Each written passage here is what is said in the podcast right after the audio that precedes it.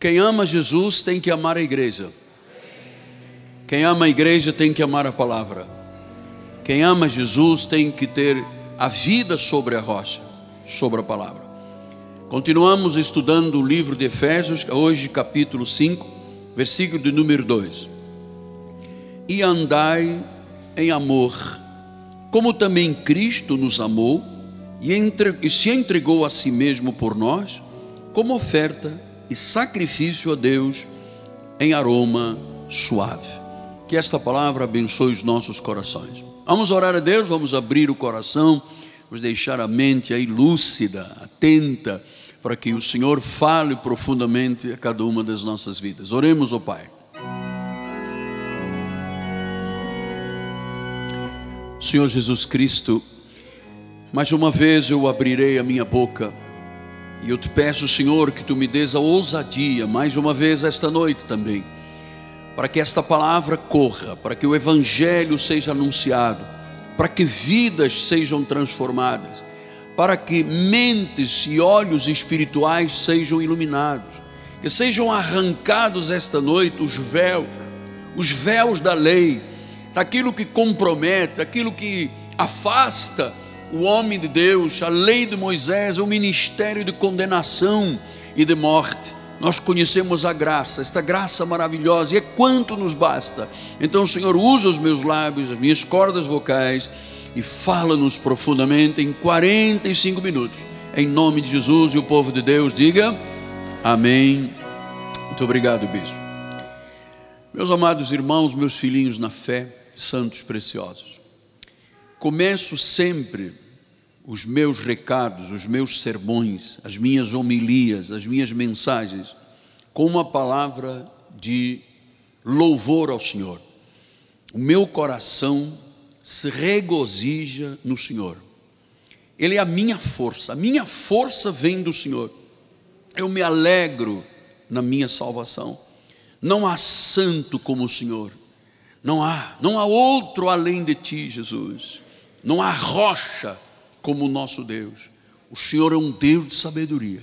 O quão profundos são os teus sentimentos, Pai quão profundos teus pensamentos, que certamente esta noite serão revelados. Assim a minha primeira, meu primeiro motivo de engrandecimento e de louvor com esta palavra ao Senhor Jesus Cristo.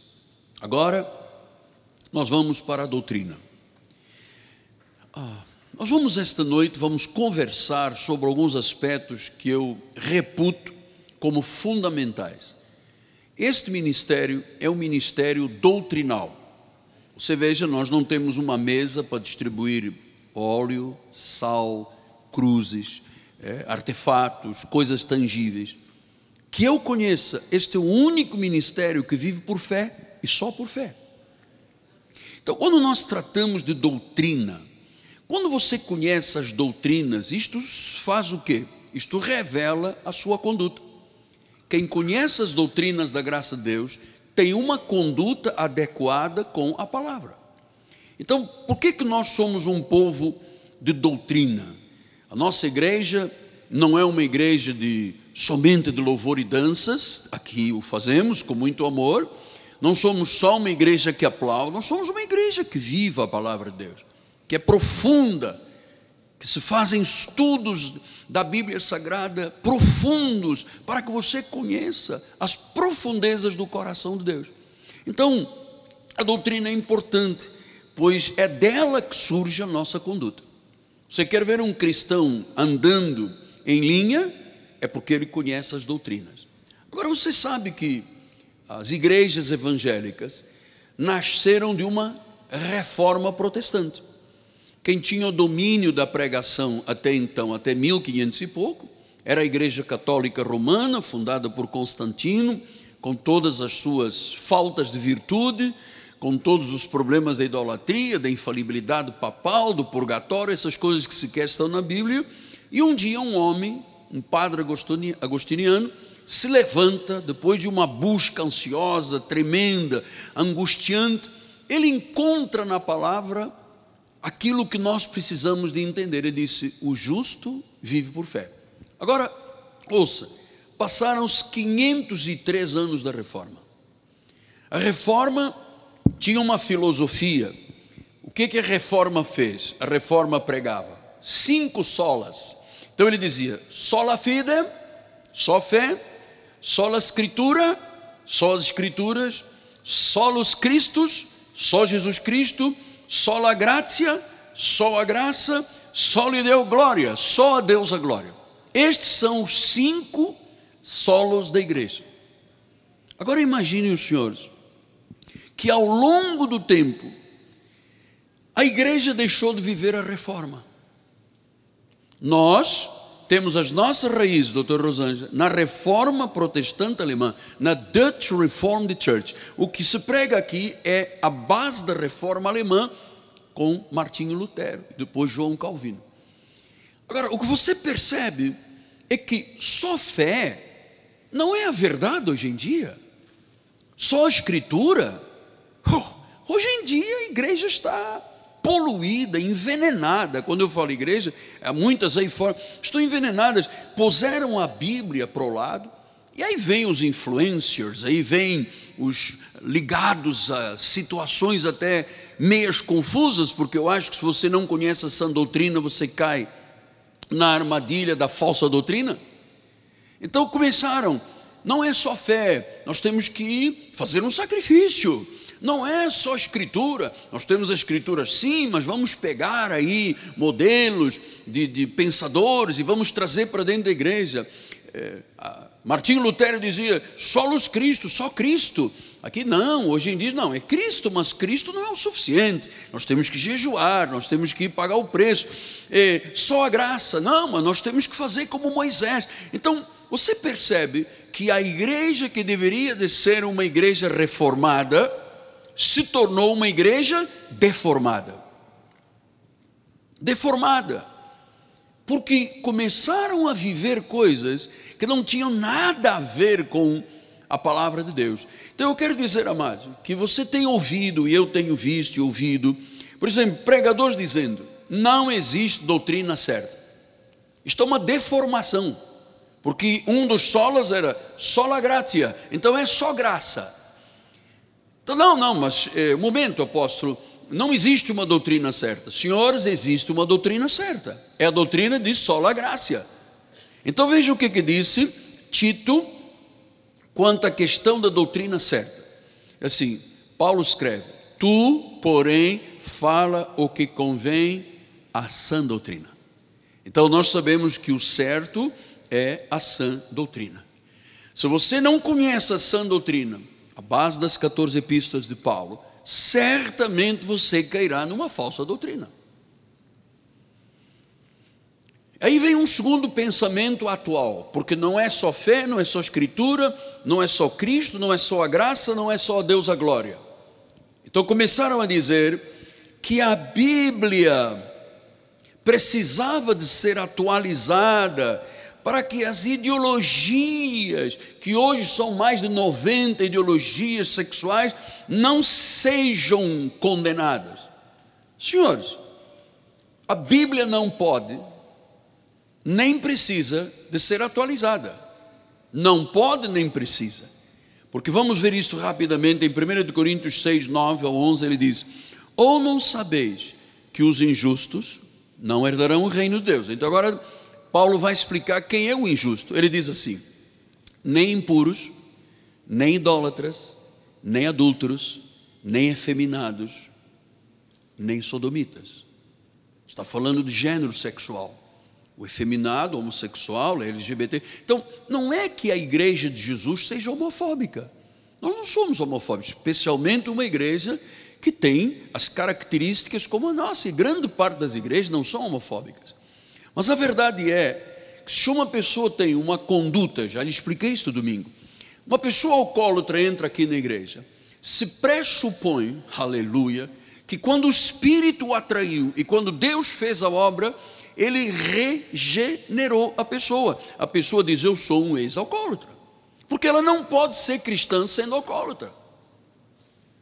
Aqui entra muita gente que cheirou cocaína. Então ele vem fungando, desesperado, olhos vermelhos, começa a ouvir a palavra, recebe a palavra, confessa a Cristo, e ele diz um dia: Eu era um cheirador, eu cheirava cocaína e fumava maconha. Hoje não, eu sou uma nova criatura. Chega aqui a pessoa abusiva, violenta, com caráter distorcido, ele confessa Jesus e ele diz: Eu era um homem assim, eu fui uma mulher assim, mas Deus me tornou um santo. Então, amados, se em todas as áreas Deus transforma o pior pecador, ele pode estar num tremedal de lama, ele pode estar no fundo do poço, ele pode estar no pó, no monturo, na aflição. Se Deus, num piscar de olhos, pega uma pessoa morta e lhe dá vida, por que Deus não faria com um tipo de conduta reprovada por ele? Nós, não, nossa igreja entende, nem impuro, nem idólatra, nem adúltero, nem efeminado, nem sodomita, versículo 9, 10, nem ladrão, nem avarento, nem bêbado, nem maldizente, nem roubador, diz que estas pessoas injustas não herdarão o reino de Deus. Depois diz o versículo 11: Agora, o importante para vocês verem que nós não temos que atualizar, aperfeiçoar para que os homossexuais não sejam condenados e vão para o inferno. Ué, a Bíblia diz: não herda. E ele diz: tais fostes alguns de vós. Aqui nós temos na igreja pessoas que eram homossexuais, que eram do LGBT, que fumavam maconha, que cheiravam cocaína, que eram violentos, que eram agressivos, que tinham um caráter distorcido e que hoje tais fostes alguns de vós. Se a Bíblia diz tais fostes, quer dizer que Deus fez uma obra. Então, nós não estamos aqui, nenhuma igreja poderá condenar ninguém. Agora, nós não podemos sair da Bíblia. Tais fostes algum de vós. Mas o que, aconteceu em nossa vida? Acontece no maconheiro, na pessoa que cheira cocaína, no falta de caráter, no pecador, no roubador, no avarento. Ele diz: Mas vós vos lavastes então não é que haja cura gay. O que existe na realidade é uma lavagem no sangue de Cristo. O indivíduo pode estar como carmesim vermelho. Deus o torna o quê? Alvo como a neve. Senão, se isto não acontecesse, nós tínhamos aqui um grupo de droga, um grupo de maconha, um grupo de violentos, um grupo de abusadores, um grupo disto, um grupo daquilo. E isto seria a igreja? Vamos lá. Com muito temor e tremor. Tais fostes alguns de vós. Quer dizer que Paulo está dizendo: olha, roubadores, injustos, adultos, beberrões, sodomitas. Ele diz: tais fostes, mas agora não, agora vocês foram lavados. Ah, e não só lavados, vocês foram santificados. E não só santificados, vocês foram justificados. E quem fez esta obra? O Espírito Santo. Então, quem faz a obra é Deus. O indivíduo pode ser a pessoa mais distorcida de caráter, que o Espírito Santo pega aquele vaso quebrado, conforme Jeremias disse, e faz um vaso novo, da mesma massa. Tais fostes. Quer dizer que nós temos que admitir que uma pessoa lavada no sangue de Jesus, tal foi. Ele pode ter sido, eu já lhe disse aqui domingo, um dia chegou aqui na frente, nós tínhamos ofertário normal, agora não podemos. Aqui na frente chegou um senhor de paletó, abriu o paletó com duas armas e disse: Eu sou um matador.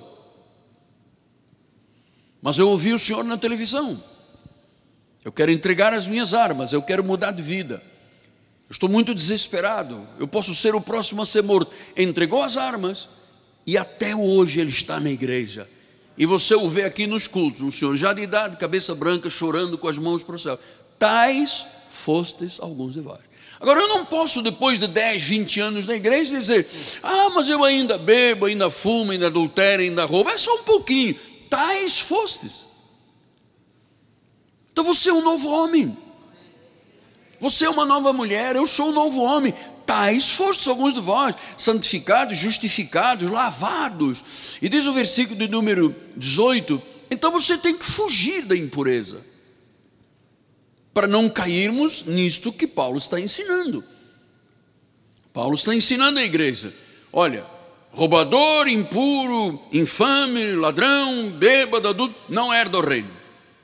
Agora, tais forças alguns de vós. Então, admitamos que é possível, sim, no seio de uma igreja como a nossa, com 15 mil membros, certamente nós temos pessoas que andaram em todas as áreas. Temos pessoas que andaram na a macumba terrível, pula cemitério, chupa sangue de boi, é, faz sacrifícios. E um dia Deus disse: Epa, você é meu. Acabou. E o que, que a Bíblia ensina, bispo? Quem está em Cristo é uma nova criatura. Tais fostes. A vida velha já, tudo se fez, porque foi lavado, foi regenerado, foi justificado. Ou então o cristianismo não seria cristianismo, mano. Porque você vê uma pessoa no espiritualismo, ela faz trabalho para juntar o casal, mas ela faz trabalho para separar o casal. Ela lança búzios para trazer o marido, mas lança búzios para matar não sei quem lá do que não gostou de casar. Então isso não é religião. Isso não é vida espiritual. Então, ele diz fugir. Agora veja como é que diz Mateus 7, 21 a 23. Nem todo, nem todo, nem todo o que me diz Senhor, Senhor, entrará no reino dos céus. Nem todo. Ele diz: Eu posso dizer Senhor, Senhor, mas se eu quero ter o direito de entrar no reino dos céus, ele disse: Entrará no reino dos céus aquele que faz a vontade do meu Pai. Agora a minha pergunta é: você acha que é vontade do Pai o indivíduo ser cristão e ter uma boca obscena? Tais fostes. Como é que eu posso ser cristão e ser um bebão? Tais fostes. Roubador? Tais fostes. Então ele, aquela, aquela lista ali, ele disse: Você foi lavado, você foi justificado. Você agora pode dizer: Senhor, Senhor, porque eu estou fazendo a vontade do Pai. Diz o versículo 22 Muitos naquele dia onde dizemos, Senhor, Senhor, porventura não temos nós profetizado em Teu nome, não expelimos demônios, em Teu nome não fizemos muitos milagres. Versículo 23 diz: Então lhes direi explicitamente: Nunca vos conheci. Apartai-vos de mim, os que praticais a iniquidade. Quer dizer que há um, há um nível de iniquidade que o crente, ainda que tenha vivido no seu passado, não tem mais parte na sua vida. Pessoa poderia ser o maior mitomaníaco do mundo, mal mentiroso da paróquia. Uma vez que Cristo trabalhou, o Espírito Santo lavou, justificou, regenerou, ele não pode continuar sendo um mitomaníaco, ter a mania da mentira. Não pode. Então o que, que diz aqui Filipenses 1,16? Estes por amor sabendo que eu estou incumbido da defesa do Evangelho. Então, meus amados, Deus quis desta forma. Ele pegou um angolano lá de África, quebrado, rebentado num acidente do exército, condenado, quase amputado a uma perna, dois anos de hospital, reconstruído com placas, parafusos, arte metal. Diz: Este homem aqui não terá nenhum compromisso com nenhum sistema. Eu vou poder usá-lo, porque ele não tem que prestar contas a ninguém a não ser a mim. Porque quantas vezes eu já recebi pregadores no meu gabinete, eu dou os meus livros, as pessoas entendem a graça e depois dizem assim, mas apóstolo, eu não posso deixar, não posso pregar predestinação, porque senão vão me tirar a carteira e eu, de que é que eu vou viver? Quer dizer, você quer viver a reforma, a igreja reformada, ou quer viver a igreja deformada? Então disse, nós temos que fazer a defesa do Evangelho. Filipenses 1, 27, ele diz, estes, Filipenses 1, 27, temos aí? Aí. Vivei acima de tudo modo digno do Evangelho, para que eu indo ver estando ausente, ouça no tocante a vós que estáis firmes em um só espírito, com uma só alma, lutando juntos pela fé evangélica. Então a nossa chamada é de lutar pela fé, de lutar pela Bíblia, de lutar pelo reino, de defender a palavra e nunca começar a defender segmentos da nossa sociedade. Essa não é nossa função. Pastor, mas eu conheço, eu vim do ministério, tinha muita gente. Eles davam sal, eles davam óleo, eles davam pimenta, eles faziam sacrifícios, iam para os montes. Mas deixa eu lhe explicar uma coisa. Onde não há verdade, tem a mentira. O pai da mentira é Satanás. Então, nós precisamos de entender que há muitos lugares que tem uma placa dizendo igreja, mas na realidade são sinagogas de Satanás. Quem age lá não é o evangelho. Lá não se prega o evangelho.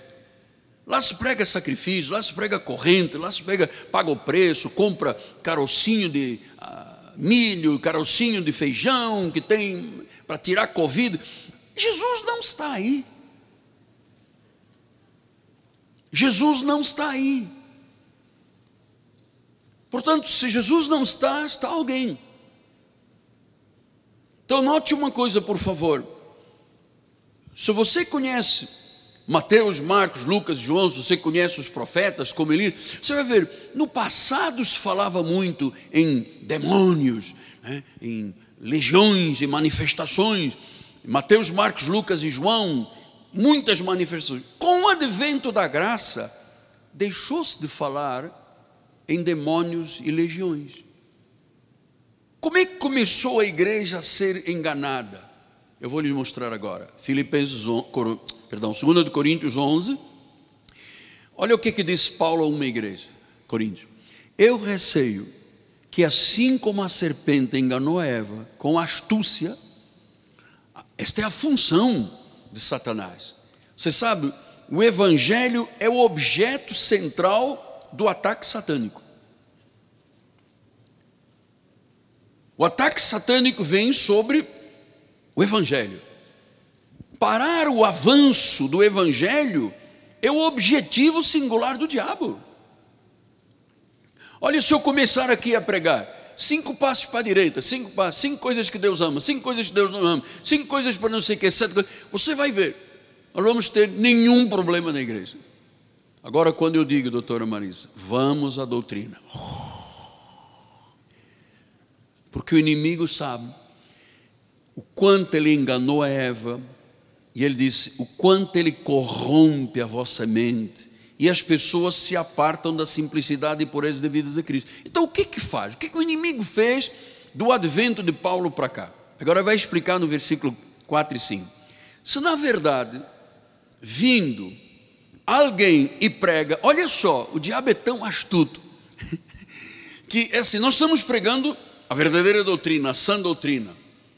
Prega essa doutrina, não permitas que ninguém pregue outra doutrina. Quem não aceita a doutrina da graça é porque é impetuoso, não sabe, está mentindo. Agora vem Paulo e diz: Olha, atenção, agora não tem legiões atacando as igrejas, demônios. Ele diz: Vindo alguém e prega outro Jesus.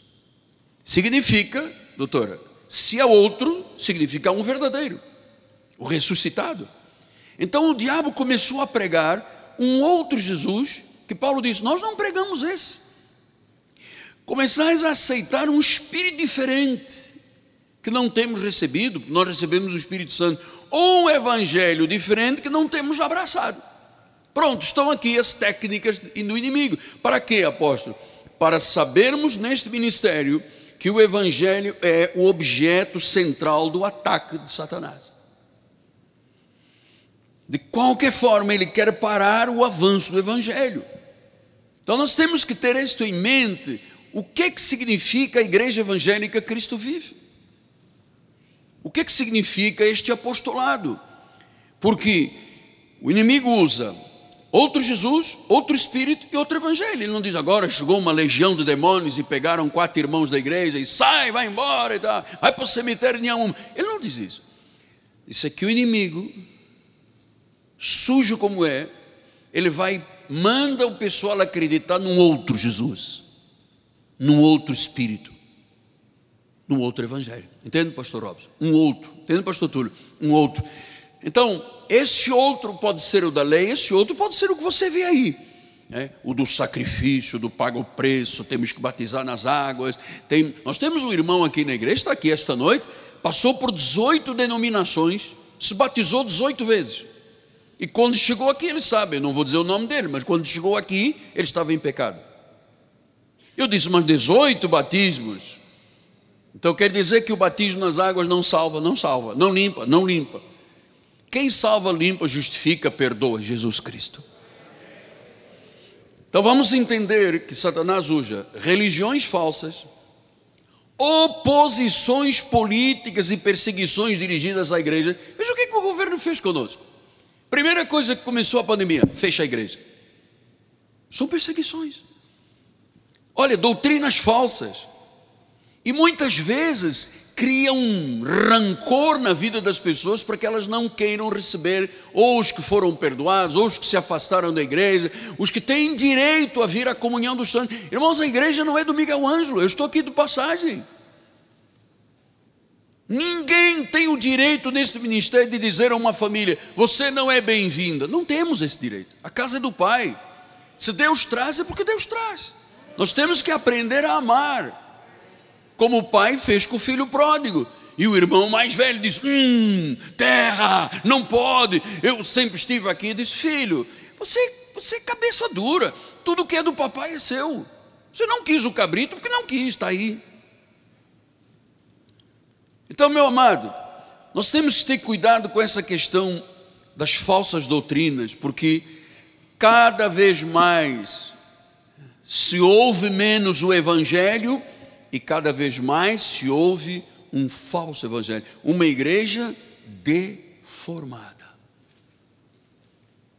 Então nós entendemos isto, que às vezes as pessoas dizem, não, mas naquele ministério lá tem muita gente, todos saindo com uma vassoura, com um pacote de sal. Aí não está. Você acha que vassoura salva alguém, amado? Você acha que eu vi uma, uma vassoura dizendo: Vinde a mim, eu vou varrer a tua alma?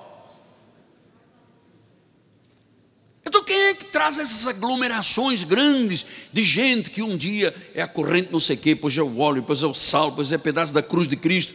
Sabe quem é? Aquele que ensina falsamente um outro Jesus, um outro Espírito e um outro Evangelho. Então, visto isso e analisados os factos, você saber que você está numa igreja de doutrina, que o pastor deste ministério não cai à esquerda nem à direita, que eu não me deixe influenciar por nada dessa terra, que eu tenha um chamado a defender o Evangelho, a lutar pela fé evangélica. Vamos entender por que Paulo diz: andai, vamos voltar lá em Efésios 5,2: andai em amor, como também Cristo nos amou e se entregou por, por si mesmo por nós, como oferta de sacrifício. Então, ah, veja que nós temos um chamado a viver de modo digno do Evangelho andai de modo digno. O que quer dizer um modo digno? Quer dizer que antes de termos Jesus nós não andávamos de modo digno. Em Cristo, nós nos despimos da nossa velha vida e nos revestimos de um novo homem, de uma nova vida, de um homem criado segundo Deus. Aquilo que nós somos hoje mostra a nossa forma de pensar e determina como nós agimos na vida. É simples. Você é um comerciante, chega alguém e diz: Você pode dar um negócio sem fatura, sem nota? E você diz: Não, eu sou evangélico. Eu posso dar um cheque para daqui a 10 dias, e chegam 10 dias, não tem recursos e tal, como é que eu faço? Não, pode acreditar, se eu estou dando um cheque para 10 dias, 10 dias eu pago. Isso é andar do modo digno.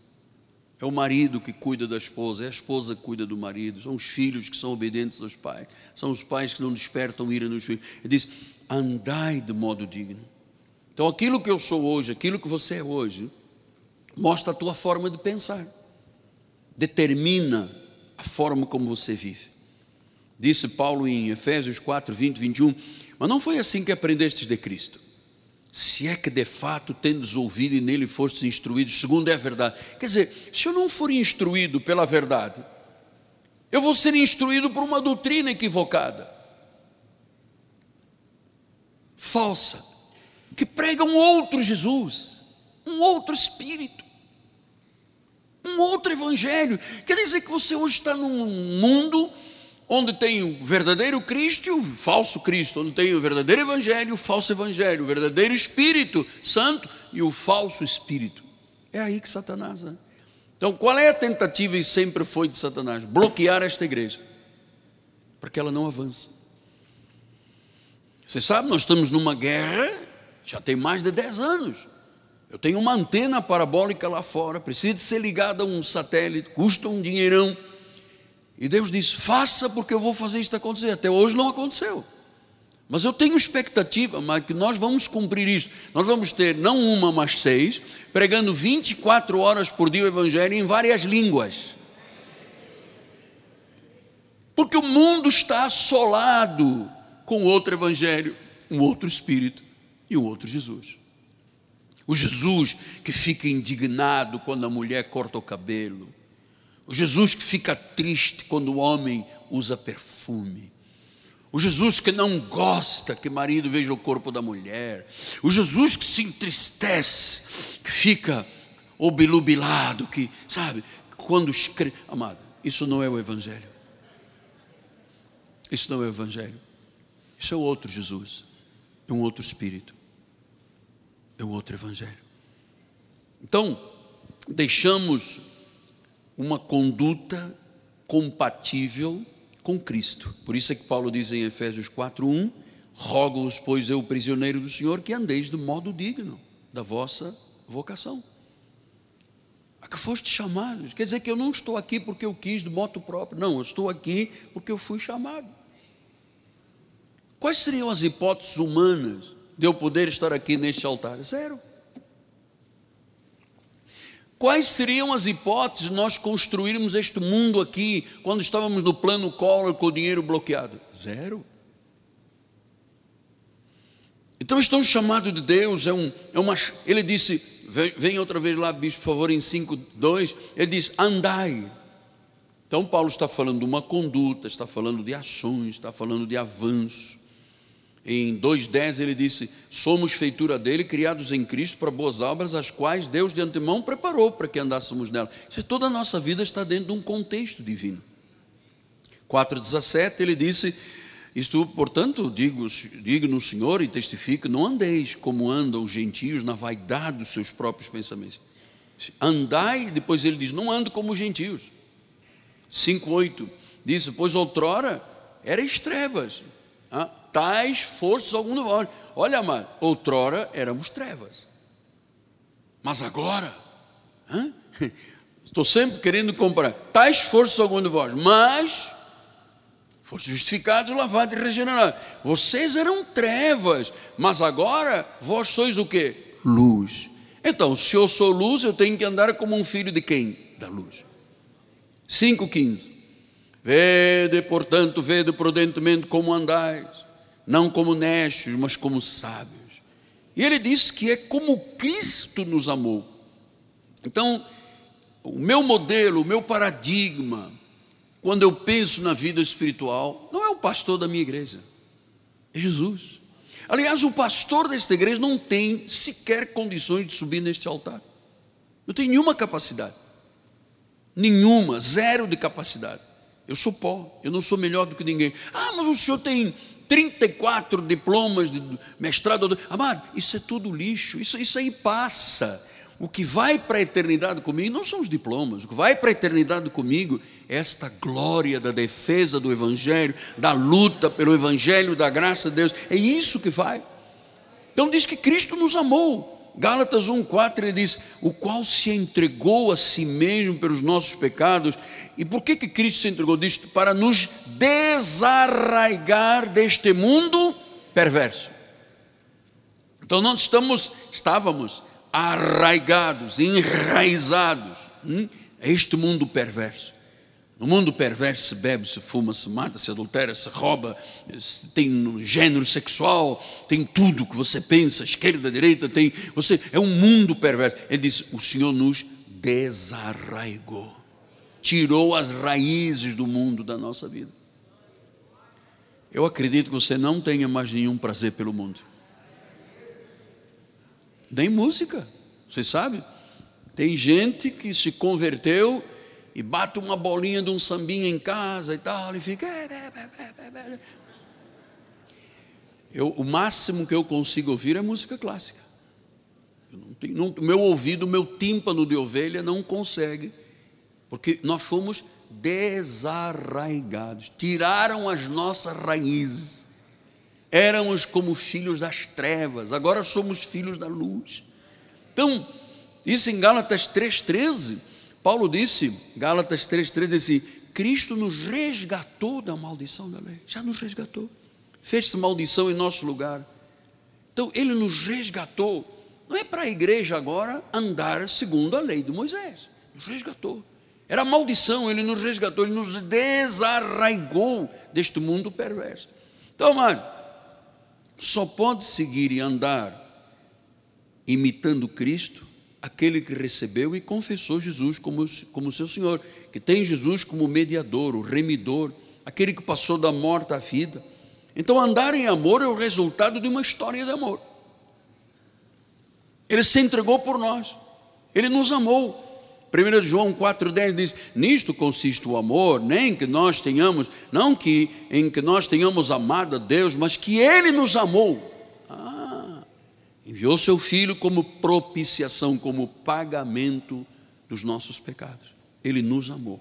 Então, amado, ele se entregou por nós, naquela cruz maldita, por nós, por mim e por você. 2 Coríntios 5, 21, ele diz: Aquele que não conheceu o pecado, ele o fez pecado por nós, para que nele ele pegou o meu pecado, o seu pecado, e encravou na cruz e disse: para que nele fôssemos feitos justiça. Então, se eu fui feito justiça e Deus tirou os meus pecados, como é que eu vou continuar bebendo, fumando, adulterando, matando e roubando? De vez em quando eu recebo notícias, postezinhos de irmãos que me mandam. Ah, porque o pastor não sei que de uma igreja estuprou, violou. Isso é pastor. Pastor sou eu. Pastor somos aqui. O indivíduo que diz que é pastor e estupra, e rouba, ele, ele não passou por esse desarraigado, ele não, não foi justificado. Você se lembra, já falei aqui quatro vezes, vou falar a quinta, e depois domingo eu falo a sexta e para de falar.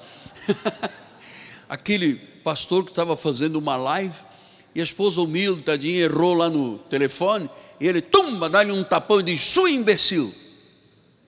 Eu imagino como é que esse indivíduo tratava a esposa. Estava numa live, ao vivo, e mete-lhe a mão. Agora, você veja, como é que a igreja aí fora está deformada. Então nós precisamos de entender que Ele nos amou, se entregou por nós. É uma história de amor. Ele se ofereceu como sacrifício, sacrifício vivo. Então diz essa palavra, oferta de sacrifício. Oferta é frósfora prósfora, oferta, sacrifício de sangue. E disse, ah, sacrifício, do grego, túzia, derramamento de sangue. Então Deus fez um sacrifício, Deus derramou o seu sangue. Para quê, apóstolo? Hebreus 10, 10 14, ele diz: Nessa vontade que temos sido santificados mediante a oferta do corpo de Jesus Cristo, uma vez por todas. Versículo 14: Porque com uma única oferta ele aperfeiçoou para sempre quando estão sendo santificados. É para sempre. Pastor, quer dizer que Cristo já, quando eu recebi, eu recebi o pacote da graça, me aperfeiçoou, me lavou, me justificou. Mas eu ouvi dizer que tem que ser batizado nas águas. Isso é outro Jesus, é outro Evangelho, é outro Espírito, é a lei. Então a Bíblia diz que ele, uma única oferta, aperfeiçoou. Aí eu digo, pastor Astolfo, a sua salvação só é completa se o irmão se batizar nas águas. Mas não pode ser aqui no batistério, que o batistério agora é enfermaria. Vamos levar para a Barra da Tijuca. Lá tem uma lagoa cheia de gigogas e de crocodilos. O pastor mergulha, ai pecado, saia! Aí vem os crocodilos e comem os pecados. Não, ele fez uma prósfora, ele fez um sacrifício de sangue, ele fez uma tuzia, ele derramou seu sangue, ele fez um único sacrifício. E diz o versículo 26, 10, 26 diz assim: Porque se vivermos deliberadamente em pecado, depois de termos recebido o pleno conhecimento da verdade, já não há mais sacrifícios. Se eu recebi a verdade e continuo vivendo a minha vida velha, não há mais sacrifício. O sacrifício de Cristo para nada valeu. Então caminhamos agora para os sete minutos final, finais. Quando o pastor diz vai terminar, são sete minutos. Estamos terminando, dois minutos, tá bem? Efésios 5, 2. É para você saber que eu tenho o controle das horas ali. Andar em amor, como também Cristo nos amou, se entregou por si mesmo por nós, como uma oferta de sacrifício a Deus em aroma suave. Ele se sacrificou por nós. Amado, você tem que amar Jesus. Você tem que viver o Evangelho. Você tem que amar a igreja. Se você ama Jesus, você tem que amar a igreja. Amada, acaba com esse negócio de ter medo de andar na rua, ter medo. Amada, a nossa fé vence. Aí eu não saio para a rua porque eu tenho medo que me pegue. Mas não tem Covid, o sangue de Jesus. Ele diz: nenhum mal te sucederá, praga nenhuma chegará à tua tenda, amado. Ou você vive estas verdades, ou você é levado por um outro Jesus, um outro Espírito, um outro Evangelho. Tinha um aroma suave o sacrifício dele. Filipenses 4,18 ele diz: Recebi tudo, tenho abundância, estou suprido, desde que Epafrodito me passou as mãos o que me veio da vossa parte, como um aroma suave, como um sacrifício aceitável. Paulo estava dizendo: Veja o sacrifício de Jesus. Então, quando você pega o seu dízimo, a sua oferta, isso também é um sacrifício com aroma aceitável diante de Deus. E eu termino agora, que agora já temos três minutos. Levíticos 4,31 diz tirará toda a gordura, como se tira a gordura do sacrifício pacífico. O sacerdote queimará sobre o altar a gordura, como aroma agradável ao Senhor, e o sacerdote fará expiação pela pessoa que lhe será perdoada. Então, isto que acontecia no Velho Testamento aconteceu em Cristo Jesus. Ele era o sumo sacerdote, ele pegou os nossos pecados, ele encravou na cruz do Calvário, ele nos justificou, ele nos lavou, ele, ele fez da nossa vida uma nova vida e eu vou dizer: o indivíduo pode ter, eu, eu, eu digo isso porque é uma verdade, o maior desvio de caráter do mundo. Se ele tem um nome no livro da vida, ele vai ouvir um momento uma voz que vai dizer: Estás cansado? Estás sobrecarregado? Vem a mim, porque eu te aliviarei. Toma sobre ti o meu jugo, ele é suave, o fardo é leve. Aprende de mim, eu sou manso e humilde de coração. Você vai ter descanso para a sua alma. Descanso para a sua alma. Vamos orar a Deus. Por reverência à palavra, curva a sua cabeça. Pai amado e bendito. Senhor dos senhores e Rei de reis. Soberano Pai muito obrigado pelo que estamos aprendendo. Nossos olhos espirituais estão sendo iluminados a cada dia. Estamos compreendendo a herança, a esperança dos santos. Estamos conhecendo a tua glória, Pai. Estamos sabendo que tu és um Deus vivo. Tu não és um outro Jesus, um outro Espírito, nem este é um outro Evangelho. Tu és a verdade, o caminho e a vida.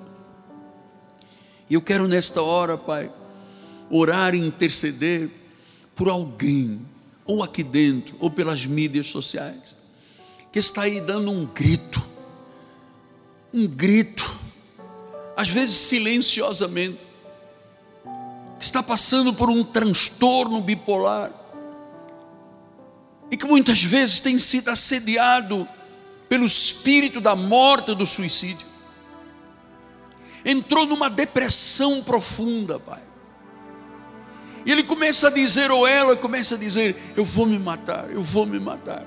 Pode ser evitada essa morte. Aliás, 90% das mortes de suicídio poderiam ser evitados se houvesse a mão amiga de alguém, uma voz, um ombro, um ouvido, que dissesse: Venha a mim. Venha a mim. Senhor, há pessoas aqui lutando com questões financeiras. Tu és o provedor. No Antigo Testamento te chamavam de Jeová Jiré, o Deus da provisão. Senhor, vem com a tua mão poderosa. Vem com a tua mão sustentadora, Pai. Se há pó, se há monturo, se há aflição, arranca esta pessoa desse lugar, desenraiza esta pessoa e coloca entre os príncipes desta terra. Senhor, aqui uma mãe aflita, suplicando por um filho, por uma filha. Aqui um esposo desesperado, clamando: oh Deus, salva minha mulher. Aqui uma esposa que vem há tanto tempo dizendo: Senhor, quando, até quando? Julga a minha causa, justo juiz. Que nesta noite o Senhor faça essa obra.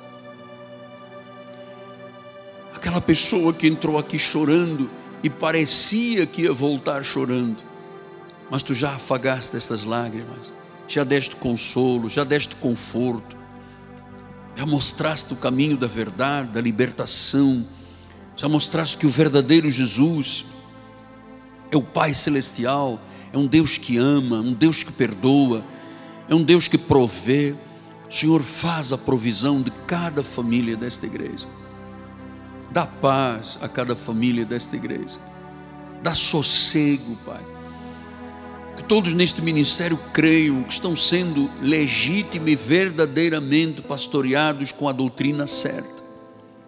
Que aqui não são manipulados, não há mercantilismo, não fazemos comércio com o povo de Deus. Nós ensinamos a viver a fé. A fé que vence, a fé que traz cura. Ah, meu Deus, eu sinto isso agora. Tem alguém aqui doente. Eu repreendo esse ataque à tua vida. Em nome de Jesus aquela pessoa que está aqui representando alguém que está doente dentro de um hospital, dentro de uma clínica. Ó oh Deus, em nome de Jesus, enviamos o Salmo 107, 20. Enviou-lhes a palavra os sarou daquilo que é mortal. Pai, eu te suplico esta noite pelo meu filho Tiago, o nosso guitarrista, Senhor, que tem um pulmão afetado 50%, Senhor, está internado num hospital. Oh Deus, ele é filho, ele é músico, ele é sacerdote real. Que neste momento tu o visites milagrosamente. Aquela pessoa que tinha a vida desarrumada, pensamentos confusos, distorções, compulsões. Oh Deus, milagrosamente, opera um milagre que os teus caminhos tortuosos sejam endireitados esta noite. Que no teu deserto Deus abra um caminho. Que no teu ermo Deus ponha um rio. Que em vez de cinzas você tenha roupas de alegria. Que em vez de duro, pranto e dor e luto, você se alegre com a obra de Jesus. Lama seco ramante. Muito obrigado, Deus. Muito obrigado, Deus. Tu estás falando profundamente a cada coração. Tu estás falando, Senhor, tu estás te revelando, ainda estás te revelando. Ainda estás mostrando, Deus. Ainda estás dizendo que a serpente enganou a muitos com a sua astúcia. E havia alguém, Senhor, me ouvindo aqui ou lá fora, pelas mídias sociais, que foi corrompido daquela simplicidade que pertencem a Cristo, simplicidade e pureza. Então, Senhor, que esta pessoa não ouça mais um outro Jesus, um outro Espírito, nem um outro Evangelho, nem espírito diferente, mas o verdadeiro Jesus, o verdadeiro Espírito e o verdadeiro Evangelho. Assim nós oramos com fé, e o povo do Senhor diga: Amém, Amém e amém. Você está feliz? Glória a Deus. Glória a Deus. Muito obrigado pela honra que você me dá de estar aqui na igreja. Vamos ficar de pé. Nossa bispa vai impetrar a bênção final. E a seguir, os que precisarem de voltar a casa, fiquem em paz. Quem puder ficar um minuto mais, fique. Vamos cantar um corinho. Minha gratidão, meu secretário, meu coronel amado, filho na fé Obrigado pela honra que o Senhor nos deu esta noite. Levante as suas mãos. Obrigada, Senhor. Porque todas as vezes que entramos na tua casa, Senhor, saímos melhores, melhores filhos, Senhor. Melhores, Senhor, cidadão, melhor cidadão do teu reino, Senhor. Obrigada, Senhor, porque nós saímos daqui com uma outra postura, Senhor porque nós vivemos para agradar ao Teu nome, Senhor. Nós vivemos a verdade do Teu Evangelho, Senhor. E nós sabemos que todos olharão e verão Jesus em nós. Senhor, agora põe os teus anjos a nos guardar, Senhor. Livra-nos dos males, Pai, daqueles que nós vemos, daqueles que não vemos, Senhor. Põe os teus anjos ao redor do teu povo que confia em ti, Senhor. Porque nós cremos, como diz a tua palavra, que praga nenhuma chegará à nossa tenda, porque tu és o guarda de Israel. Saia daqui feliz, porque você é uma ovelha bendita do Senhor. Nasceu para reinar e para ser feliz. Graça e paz, uma boa noite.